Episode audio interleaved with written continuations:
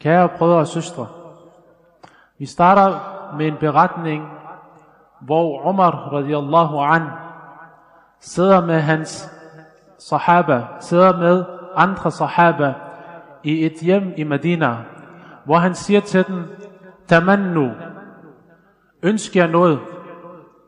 Så er der en, der siger, atamanna law anna hadha ad-dar mamlu'atun min al-dhahab anfaqahu fi sabilillah. Jeg ønsker, at det her hus er fyldt med guld, så jeg kan give det i Allahs vej. Omar han siger, tamannu, ønsk jer noget. Så siger, der, så siger en anden mand, atamanna law anna hadha mamlu'atun lu'lu'a wa zubarjada wa jawhara anfaqahu fi sabilillahi wa atasaddaqa bihi. Jeg vil ønske, at det er fyldt med perler, peridot, som er sådan nogle grønne ædelsten, og juveler, så jeg kan give det i Allahs vej, og som sadaqa. Omar han siger igen, tamannu, ønsk jer noget. Så siger de, ma nadri ma naqulu ya amir al-mu'minin. Vi ved ikke, hvad vi skal sige, o lederne af de troende. Så siger Umar, ولكني أتمنى رجالا مثل عبيدة ابن الجراح ومعاذ بن جبل وسالم مولى أبي حذيفة فأستعين بهم على إعلاء كلمة الله. هنسيا عمر هنسيا ينشك من؟ سم عبيدة ابن الجراح ومعاذ بن جبل وسالم تشينا أبو حذيفة. يبلسو يلب hos dem for at ophøje Allahs ord. Må Allah være tilfreds med Umar al-Mulhim, den der var inspireret, den mand, som havde en holdning, der var i nogle gange i modstrid med hvad profeten sallallahu alaihi wasallam tænkte om en bestemt sag. Og så kom der wahi, der kom åbenbaring, som bekræftede Umars handling. Umar, som vidste, hvad han havde brug for. Han havde brug for mænd. Og han vidste, at den muslimske nation havde brug for mænd. De havde ikke brug for smykker. De havde ikke brug for perler eller juveler. Hvor mange det end måtte være. Han havde brug for folk. Han havde brug for ægte mænd. For han vidste godt, at mænd, det er ikke bare noget, man plukker fra træer. Vi har mange mænd. Men rigtig mand, det er ikke bare noget, man kan finde hvor som helst. Profeten sallallahu alaihi wasallam, han siger, An-nasu ka ibli mi'ah, la takatu tajidu fiha rahila. Mennesker er ligesom 100 kameler. Du kan dog nok finde en, der er værd til at ride på. Så at finde den rigtige mand til den rigtige opgave, kan være en meget svær, op, øh, øh svær opgave i sig selv. Og det var det, Umar han ønskede. Fordi han vidste godt, at rajulun dhu himma yuhyi ummah. En mand, som har aspirationer, som har høje ambitioner, han giver liv til en umma, til en nation. Fordi en rigtig mand kan virkelig gøre en kæmpe forskel. Khalid bin Walid, da han skulle til at overtage en by, Al-Hira, i Irak, så sagde han til Abu Bakr, under, under hans khilafa, at han havde brug for mænd. Abu Bakr sender en mand til ham, Al-Qa'qa'a ibn Umar al-Tamimi. Og han sagde, La yahzamu jayshun fihi mithlahu. En herre med en som ham kan ikke besejres. Han sagde, La sawtul qaqa fi al-jays khayrun min alf maqatil. Stem af al-Qaqa, den her sahabi, i herren er bedre end tusind kriger. Så brødre og søstre, det handler om kvaliteten her af mænd. Allah subhanahu wa ta'ala har skabt den her umma. Han har skabt den her, den her planet med mænd og kvinder. Og til hver køn, så er der nogle unikke træk, og nogle unikke kvaliteter og styrker. Mens kvinds rolle i samfundet og i familien er et vigtigt emne at snakke om, så vil den her khutba handle omkring, hvad mand er, og hvad maskulinitet er i islam. Så hvad er en mand? Det er ikke et spørgsmål, man vil stille for 100 år siden. Ja, nej, det var klart og tydeligt, hvad en mand er. I dag, så er det uklart, hvad en mand er. Vi ved ikke, hvad en mand er. Bare selve kønnet, en mand, det er nærmest blevet sløret, sådan så man ikke kan selv skælne forskel mellem mand og kvinde. Vi lever i en tid, hvor vi trin for trin og dag for dag bliver fjernet fra vores naturlige inklinationer og det vi er tilbøjelige til. Den information, vi normalt får fra vores fædre, som er den her naturlige, medfødte inklination, vi har i os, det bliver lige pludselig uklart. Til den grad, at vi stiller de her spørgsmål. Hvad er en mand, og hvad er maskuline træk? Der er en koncentreret indsats fra medier, fra tv, fra meningsdanner i at sløre den her linje mellem hvad en mand er og hvad en kvinde er.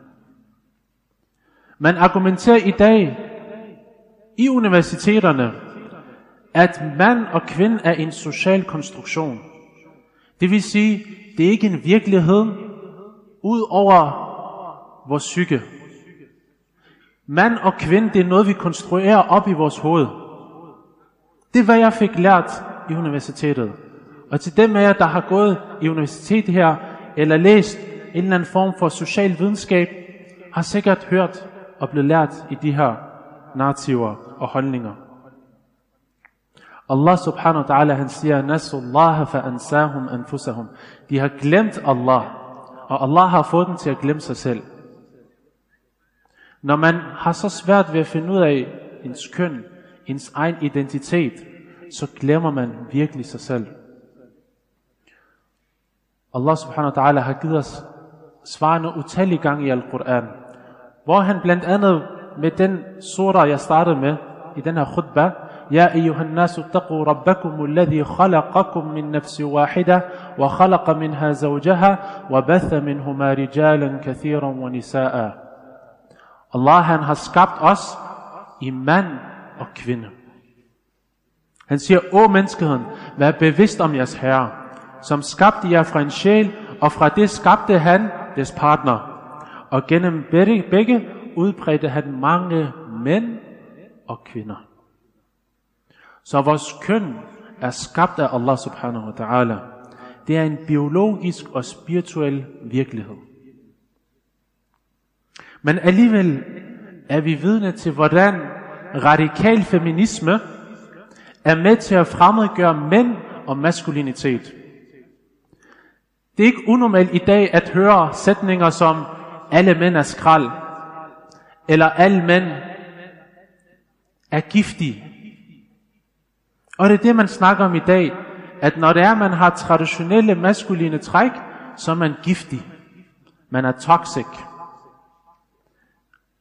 Fordi at man har set på handlingerne af nogle mænd, hvor de har været voldelige mod deres egen familie eller deres børn. Og så har man generaliseret ud fra de her eksempler og sagt, at alle mænd er sådan.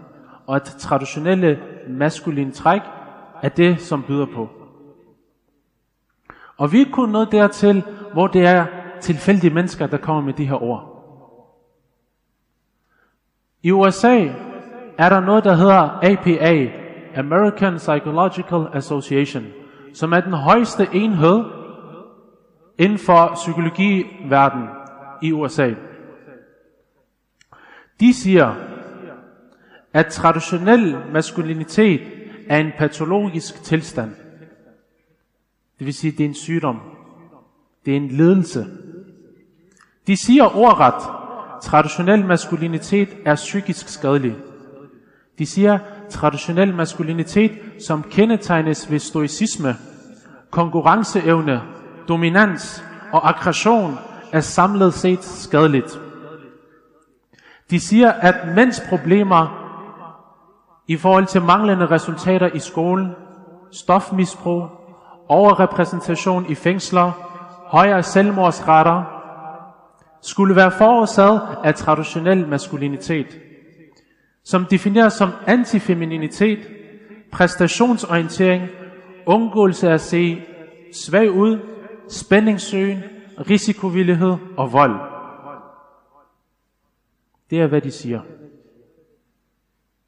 Der er intet videnskabeligt over det her. Det er holdninger, som man forsøger at smule ind i klinisk praksis.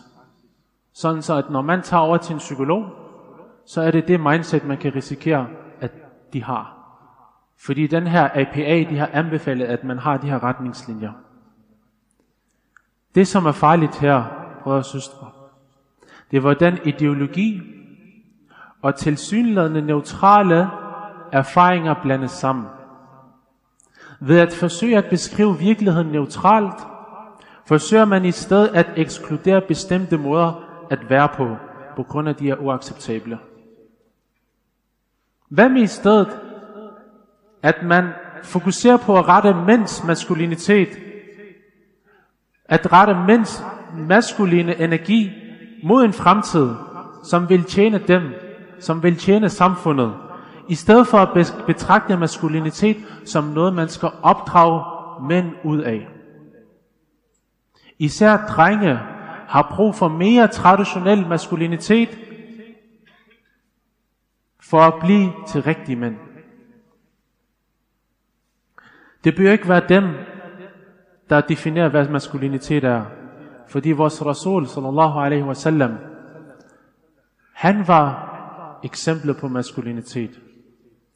Han var en profet, en statsleder, en soldat, en ægtefælle, en far, en ven på samme tid. Og Allah subhanahu wa ta'ala fra hans visdom har skabt mænd på en måde, at de producerer mere testosteron end kvinder. Det gør, at de, mere, de har større konkurrenceevne og i højere grad aggressiv, noget som er medfødt. Den her tilbøjelighed til at konkurrere, samt at være aggressiv, uafhængig, selvforsynende og beskyttende vagt, øh, vagt som, det er dyder og gode egenskaber, hvis de implementeres i den rigtige kontekst. Blandt andet som lederegenskaber. Men på grund af det her ideologisk pres, hvor man har demoniseret mænd og maskulinitet, så har vi også en modkultur desværre, hvor nogen tænker, at maskulinitet, det er ligesom det, man ser i Hollywood-film. Det har noget at gøre med, hvor mange kvinder man skal have, hvor stor ens biler skal være, hvor stor ens muskler er, hvor mange penge man har. Og det handler meget lidt omkring respekt og venlighed. Så i de her forvirrende tider, så lad os gå tilbage til vores kilder. Al-Quran og Sunnah. Så vi kan påminde os selv, hvad maskulinitet er.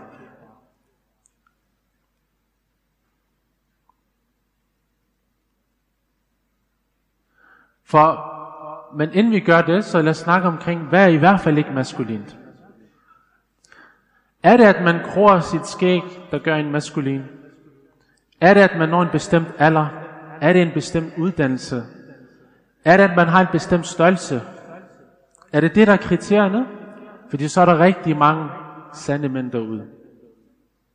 Vi ved, at det ikke har noget med alder at gøre. Fordi vi har alle sammen set voksne mænd, der opfører sig barnligt. Og så har vi set børn, som har et mod, moden mindset. En moden måde at tænke på. Der var en dreng, der kom over til en Umawi khalif, og han snakkede på vegne af sit folk. Og den her khalif, han sagde til ham, lad der være en anden blandt jer, som kan repræsentere jer. En, som er ældre. Så den her dreng, han siger, åh, de troendes ledere, hvis det at repræsentere andre har noget med alder at gøre, så vil der i vores nation være nogen, som er mere berettet til khilaf end dig, sagde den her dreng. Så maskulinitet, det har ikke noget at gøre med ens alder. Og det har heller ikke noget at gøre med ens udseende og ens størrelse. Allah han snakker om munafiqun, hvor han siger, وَإِذَا رَأَيْتَهُمْ تُعْجِبُكَ أَجَسَامُهُمْ Når det er, I ser dem, så bliver du imponeret over deres størrelse, deres udseende. وَإِي يَقُولُوا تَسْمَعِ لِقَوْلِهِمْ og hvis det er, de taler, så lytter du til dem. Så bliver du imponeret af deres tale. Ka'annahum khushubun musannada. Men de er ligesom værdiløse brædder af træ, der læner sig op af en væg. Abu Huraira radiyallahu an beretter, at Allah sender sallallahu alaihi wasallam, han siger, at på dommedagen vil der komme frem en tyk og en stor person med stor status. Han vil komme frem, men hans værdi hos Allah er ikke engang svarende til vingen af en myg. Vi kender beretning, hvor Ibn Mas'ud radiyallahu an klatrer op på et træ for at samle siwak. Og han faldt så ned, og folket begynder at grine af ham. Allah sender sallallahu alaihi wasallam, han siger, Mimma tadhakun, hvad er det, I griner af? Så sagde de, Ja Nabi Allah, min diqqati saqai. Allah er hans tynde skinneben. Profeten sallallahu alaihi wasallam han siger, Walladhi nafsi biyadih, lahuma athqalu fil mizan min Uhud. Ved ham i vis sjæl min hånd er. Ved ham i vis hånd min sjæl er. De vil begge være tungere på vægtskålen end bjerget af Uhud. De her to skinneben af Ibn Saud. Sahel radiyallahu anh beretter, at der var en mand, der passerede profeten sallallahu alaihi wasallam. Og profeten spurgte hans sahaba, hvad taquluna fi hada? Hvad tænker I om den her mand? Så sagde de, hvis han spørger om en kvindes hånd, bliver han gift med hende. Hvis han går i forbøn for andre, så vil han få accepteret sin forbøn. Og hvis han taler, så lytter folk til ham. Profeten sallam, han blev stille. Så kommer der en anden mand, der så fattig ud. Og profeten sallallahu sallam spørger dem, hvad tænker I om den her mand? De siger, hvis han spørger om, om en kvindes hånd, han bliver aldrig gift med hende.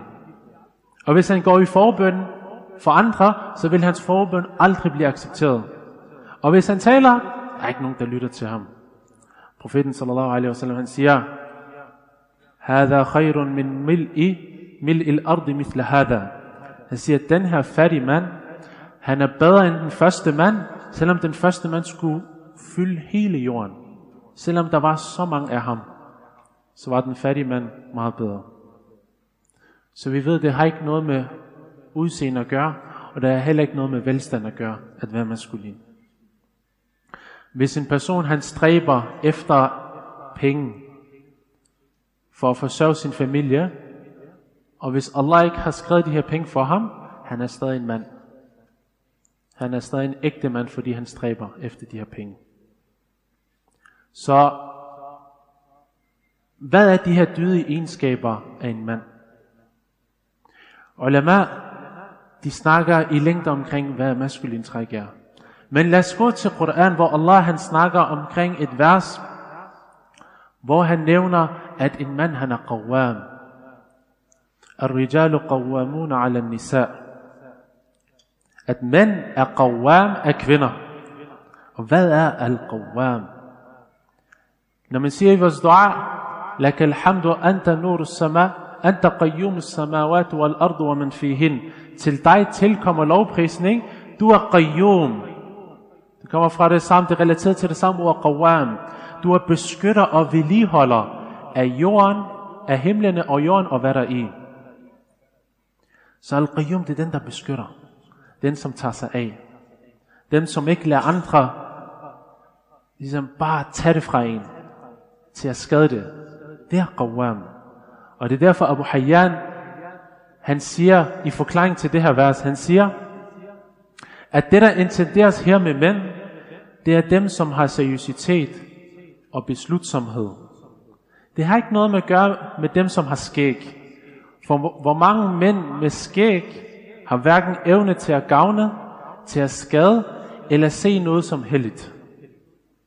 Så de rigtige mænd, de er qawwamun. De beskytter og de bevarer kvinder med vaksomhed, med en stærk følelse af ansvar over for Allah. Det betyder, at man er selvhjulpen. Man er stræbende i forhold til at tjene sine penge for at støtte ens familie, og man er blevet træet af forpligtelser og ansvar. De andre øh, punkter kommer vi ind på i den næste khutbah. وتوبوا إلى الله جميعا أيها المؤمنون لعلكم تفلحون استغفر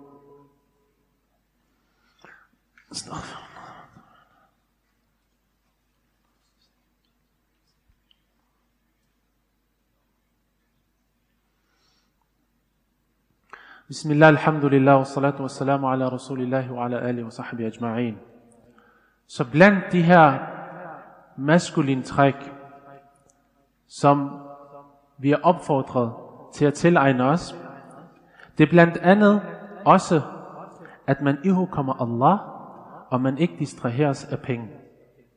Allah han siger, في بيوت أذن الله أن ترفع ويذكر فيها اسمه يسبح فيها يسبح فيها بالغدو والآصال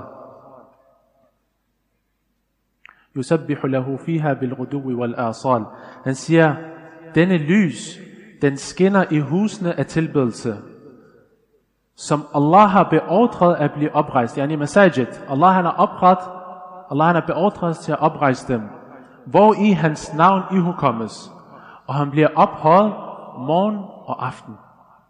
Hvem er det, der ophøjer Allah morgen og aften? Rijal. Men. Hvilken slags mænd? رجال لا تلهيهم تجارة ولا بيع عن ذكر الله وإقام الصلاة وإيتاء الزكاة يخافون يوما تتقلب فيه القلوب والأبصار Det er mænd, som ikke bliver distraheret af business, af køb og sælger. I uhukommelse af Allah. De opretholder deres salah, og de giver deres zakah. De frygter en dag, hvor hjerter og øjne vil blive fortrædet. Så Allah han siger her, hvem der er ægte mænd. Prøv hvis vi ønsker at være ægte mænd, vi lærer fra de her vers. Hvad er det Allah han siger? Han siger, det er dem, der ihu kommer Allah. De husker Allah. Morgen og aften. At man ihu kommer Allah om morgen og aften. Laver sin dhikr sabah og dhikr al-masa. Og de bliver heller ikke distraheret af penge. Ikke? De har pengene i hænderne, og ikke i hjertet. Og de er nogle sande mænd, det er dem, der frygter Allah. Og de frygter den dag, de skal møde Allah. Ibn Hazm, han siger, den, den vise mand ved, at det eneste passende pris til hans sjæl, det er Jannah. Så lad være med at give jeres sjæl ud billigt. Lad være med at ofre en salat på arbejde. Fordi vores sjæl, den har en meget større værdi hos Allah. Blandt de dydige maskuline træk, det er også, hvor Allah han siger, Min al-mu'minina rijal. Blandt de troende er der mænd, Sadaqu ma'ahadullah alayh. De har været sandfærdige i deres løfte med Allah. فمنهم من قضى نحبه ومنهم من ينتظر وما بدلوا تبديلا Nogle af dem, de har fuldbyrdet deres løfte, og nogle af dem er stadig ventende. Og de har aldrig ændret deres forpligtelse det mindste. Så en rigtig mand, det er en, der opfylder det her løfte med Allah subhanahu wa ta'ala. Og en meget smuk historie er historien af Anas bin Nadar, som var onkel af uh, Anas bin Malik. Den her Anas bin Nadar, han havde ikke mulighed for at deltage i slaget ved Badr. Og han havde det dårligt. Og han sagde til profeten sallallahu alaihi wasallam, at han ville ønske, at han deltog i det her slag. Så han sagde, Åh Allah sendebu, jeg kunne ikke deltage i det første slag mod mushrikin. Hvis Allah giver mig muligheden, så vil jeg, hvis Allah giver mig mulighed for at bekæmpe dem, ved Allah, hvad jeg vil gøre med dem. Så kom slaget ved Uhud, og Anas fik sin mulighed, og han gjorde sig klar, og han tog ud på slagmarken og kæmpede. Og så ved vi, hvad der skete ved slaget ved Uhud. De her buskytter, de forlod deres position, og muslimerne blev taget i et bagholdsangreb.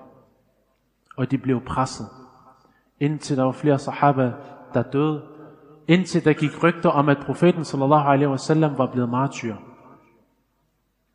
Anas, han løb imod fjenden med sit svær i hånden. Og han så så en gruppe muslimer sidde, og de sagde så, eller han spurgte dem så, hvorfor sidder I her? De sagde, Allahs sendebud er blevet martyr. Anas sagde så, hvis Allahs sendebud er blevet martyr, hvad vil I gøre, hvis I forbliver levende uden ham? Hvis Muhammad er død, er Allah levende. Så stå op, ofre jeres liv for hvad Allah sendebud sallallahu alaihi wasallam offrede sit liv for. Anas han pegede så mod muslimerne, som har begyndt at splitte sig op, og han sagde, Ja Rab, jeg søger din tilgivelse fra hvad de gør. Og han så så over mod mushrikin, og han sagde så, Ja Rab, jeg ser tilflygte hos dig fra hvad de gør. Anas han havde en ansvarsfølelse. Han kæmpede indtil han fik sin shahada, indtil han blev martyr. Og før han blev martyr, så så han Sa'ad ibn Mu'ad, og han sagde til ham, O Sa'ad, jeg sværger ved, ved herren af Anas, at paradiset er her. Jeg føler den stuft fra Uhud-bjerget. Så de her andre sahaba, der var der, de var vidne til, hvor hårdt og modigt Anas han kæmpede. Der var ingen, der så ham, indtil slaget var over. Og efter slaget var over, så kunne de ikke finde ham. Indtil de så en død mand. De så en død krop, hvor ørerne og næsen var blevet skåret af. Hvor læberne var flækket. Hvor øjnene var mest ud. Hvor han har fået 80 stik fra sværet og bajonetter og pile. Der var ikke nogen, der kunne vide, hvis krop det her var. Indtil Annas' søster kom og kunne genkende Anas ved tone. Rahimahullah. Wa radiyallahu an. Og Anas bin Malik, hans onkel, han siger, vi tror, at det her vers det kom ned på grund af min onkel. Min al-mu'minina rijalun sadaqu ma'ahadullah alayh. Blandt de troende er der nogle mænd, som opfylder deres løfte hos Allah. Da Sa'd ibn Mu'adh så blodet af den her martyr, så begyndte han at græde, og så sagde han, Ja Rasulullah, jeg kunne ikke gøre, hvad Anas bin Nadr gjorde. Så det her, subhanallah, han vidste, at han havde mistet en mulighed ved slaget ved Badr, og han gjorde det op ved slaget ved Uhud. Og det er et slag, brødre og søstre. Det er jo ens yani, angst og frygt, den kommer helt op. Men han vidste, at han skulle kompensere, og han tog det her ansvar. Og ikke desto mindre, brødre, blandt maskulin træk, det er, at man er blandt folket af masjid. Allah han fortæller om, hvordan munafiqun, de byggede en masjid for at plot imod muslimerne og profeten sallallahu alaihi wasallam, hvor han siger, la masjidun ussis ala taqwa min awwal yawmin ahqqu an taquma fih, fihi rijalun yuhibbuna an yatatahharu, wallahu yuhibbul mutatahhirin. En masjid, som er blevet bygget på taqwa fra den første dag, er mere værdifuld for dig, ja Rasulullah, at stå i. I den masjid, hvem er der? Fihi rijalun yuhibbuna ayyatataharu. I den her masjid, så er der mænd, som ønsker at rense sig selv. Så de rigtige mænd, brødre, det er jer. I er kommet her til masjid, og I kommer dagligt til masjid, som er blandt de rigtige mænd.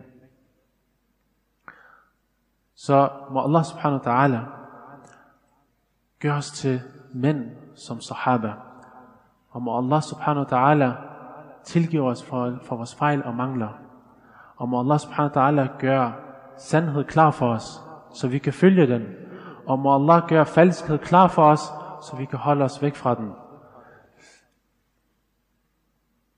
إن الله وملائكته يصلون على النبي يا أيها الذين آمنوا صلوا عليه وسلموا تسليما اللهم صل على محمد وعلى آل محمد كما صليت على إبراهيم وعلى آل إبراهيم وبارك على محمد وعلى آل محمد كما باركت على إبراهيم وعلى آل إبراهيم في العالمين إنك حميد مجيد. اللهم اغفر لنا ذنوبنا وإسرافنا في أمرنا وثبت أقدامنا وانصرنا على القوم الكافرين وكفر عنا سيئاتنا وتوفنا مع الأبرار. اللهم طهر قلوبنا من النفاق وأعمالنا من الرياء وألسنتنا من الكذب وأعيننا من الخيانة. إنك تعلم خائنة الأعين وما تخفي الصدور. اللهم انصر المستضعفين في كل مكان. اللهم أرنا الحق حقا وارزقنا اتباعه وأرنا الباطل باطلا وارزقنا اجتنابه. وصل اللهم وسلم على نبينا محمد وعلى آله وصحبه أجمعين. سبحان ربك رب العزة عما يصفون وسلام على المرسلين والحمد لله رب العالمين وأقم الصلاة.